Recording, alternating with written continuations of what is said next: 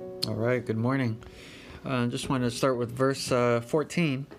And um, saw that part of the task as a minister is to remind and charge people of the truths about God and the gospel. And so, first thing that it says uh, to me is that we need reminders. Just because we heard something once doesn't mean that we have been applying it to our lives or applying it in much deeper ways. So, as ministers, um, we ourselves uh, we need it, and we ourselves need to re- be able to remind people again and again. And of course, not in a nagging way, but maybe like this, like, "Hey, I want to remind you of the need to do such and such," and whatever it might be. So not not in a uh, you know nagging sounding way, but because we recognize that we are sinners, we're we're fallen, we're forgetful, and uh, the, these reminders are definitely needed to help us in terms of our Christian life and following God. Second thing here is it says um, to charge, uh, charge people. So to charge is to command, and so this involves speaking with greater authority uh, and conviction and heart. I'm reminded of Matthew 28 20, teaching them to observe all that I have commanded you.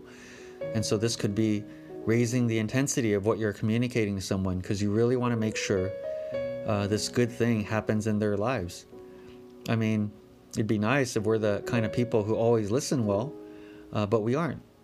Uh, lots of emotions stir inside of us. There's resistance, there's pride, and hopefully, someone charging us about God's word helps us to get back into focus.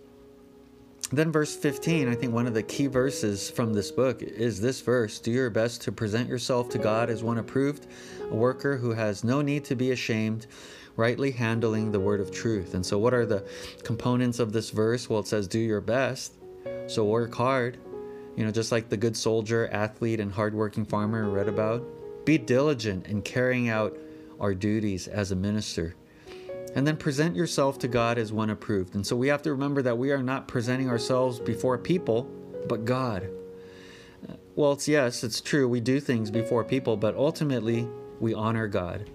Ultimately, we are to be faithful to God and to please God. And this is about being God centered and not man centered, because God is the one who's going to judge us for how we lived. So we don't want to be ashamed. We all know how it's embarrassing to do a job poorly, so don't approach our laboring as ministers that way. Work in a way that God will approve of us to say, Well done, good and faithful servant. And then rightly handling the word of truth. Rightly handling the word comes from a picture of how one would properly handle a sword. You would rightly handle a sword. So, a huge part of being a minister is to be able to understand what God's word says and doesn't say. It's not just a sprinkling of understanding this story or that passage but to really know it. And as we are stewards of God's word, let's handle it correctly. That means for older ones, if you feel inadequate for where your understanding is after all these years of being Christian, then your time spent in the Word will need to be much more focused and intense. And I know it's hard to find two or three more hours every day to do an intense study of Scripture. It'd be nice if we can do that. But we know life is already busy. But even if you had way more focus, just while doing your DT. No distractions, concentrating, paying attention. I think that can benefit each one of us a lot. And then verses 20 and 21 Now in a great house there are not only vessels of gold and silver, but also of wood and clay, some for honorable use, some for dishonorable. Therefore, if anyone cleanses himself from what is dishonorable, he will be a vessel for honorable use, set apart as holy, useful to the master of the house, ready for every good work. And so the key portion here is verse 21. God can use us for every good work if we cleanse ourselves from what is dishonorable or impure and unholy. If there are things that we're doing or not doing, things we are engaged in, things on our minds that we let linger there, if there's any part of that which is unclean, we won't be able to be set apart as vessels that God can use. It's true that some people have a special calling with the gifts and talents God has given to them but none of that can be used for good if they are unclean. So likewise, God can't use us in that way if he in the way that he wants if we remain unclean and unholy. You will not be able to carry out the good works that God has prepared in advance uh, for us to do unless we deal with those things, unless we confess and repent.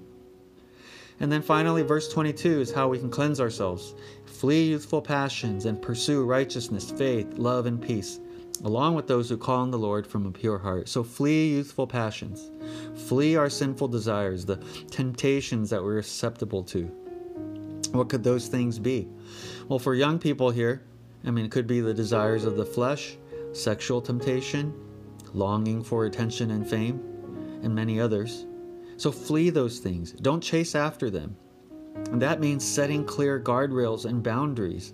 Maybe it's with media, having to stop uh, at a certain time every day, or being lazy and comfort seeking. Uh, commit to not sitting down after work, but tidying and cleaning. I mean, if we don't flee, those useful passions will take over us. And then pursue these good things righteousness, faith, love, and peace. And this involves our relationship with God, such as righteousness and faith, and also with other people, love and peace. Conduct ourselves in a way where our relationships will be healthy, we're not quarreling over words, um, as an example of that. Finally, and along with those who call on the Lord from a pure heart, it's a reminder of how important the community is to keep us from falling into those youthful passions. Doing Christian life with others, encouraging others, being encouraged by others to keep going in this way. And that means our relationships with people will have to be good, or else that will hinder our ability to relate with God and to do good works. And I think in that way, everything is tightly connected together.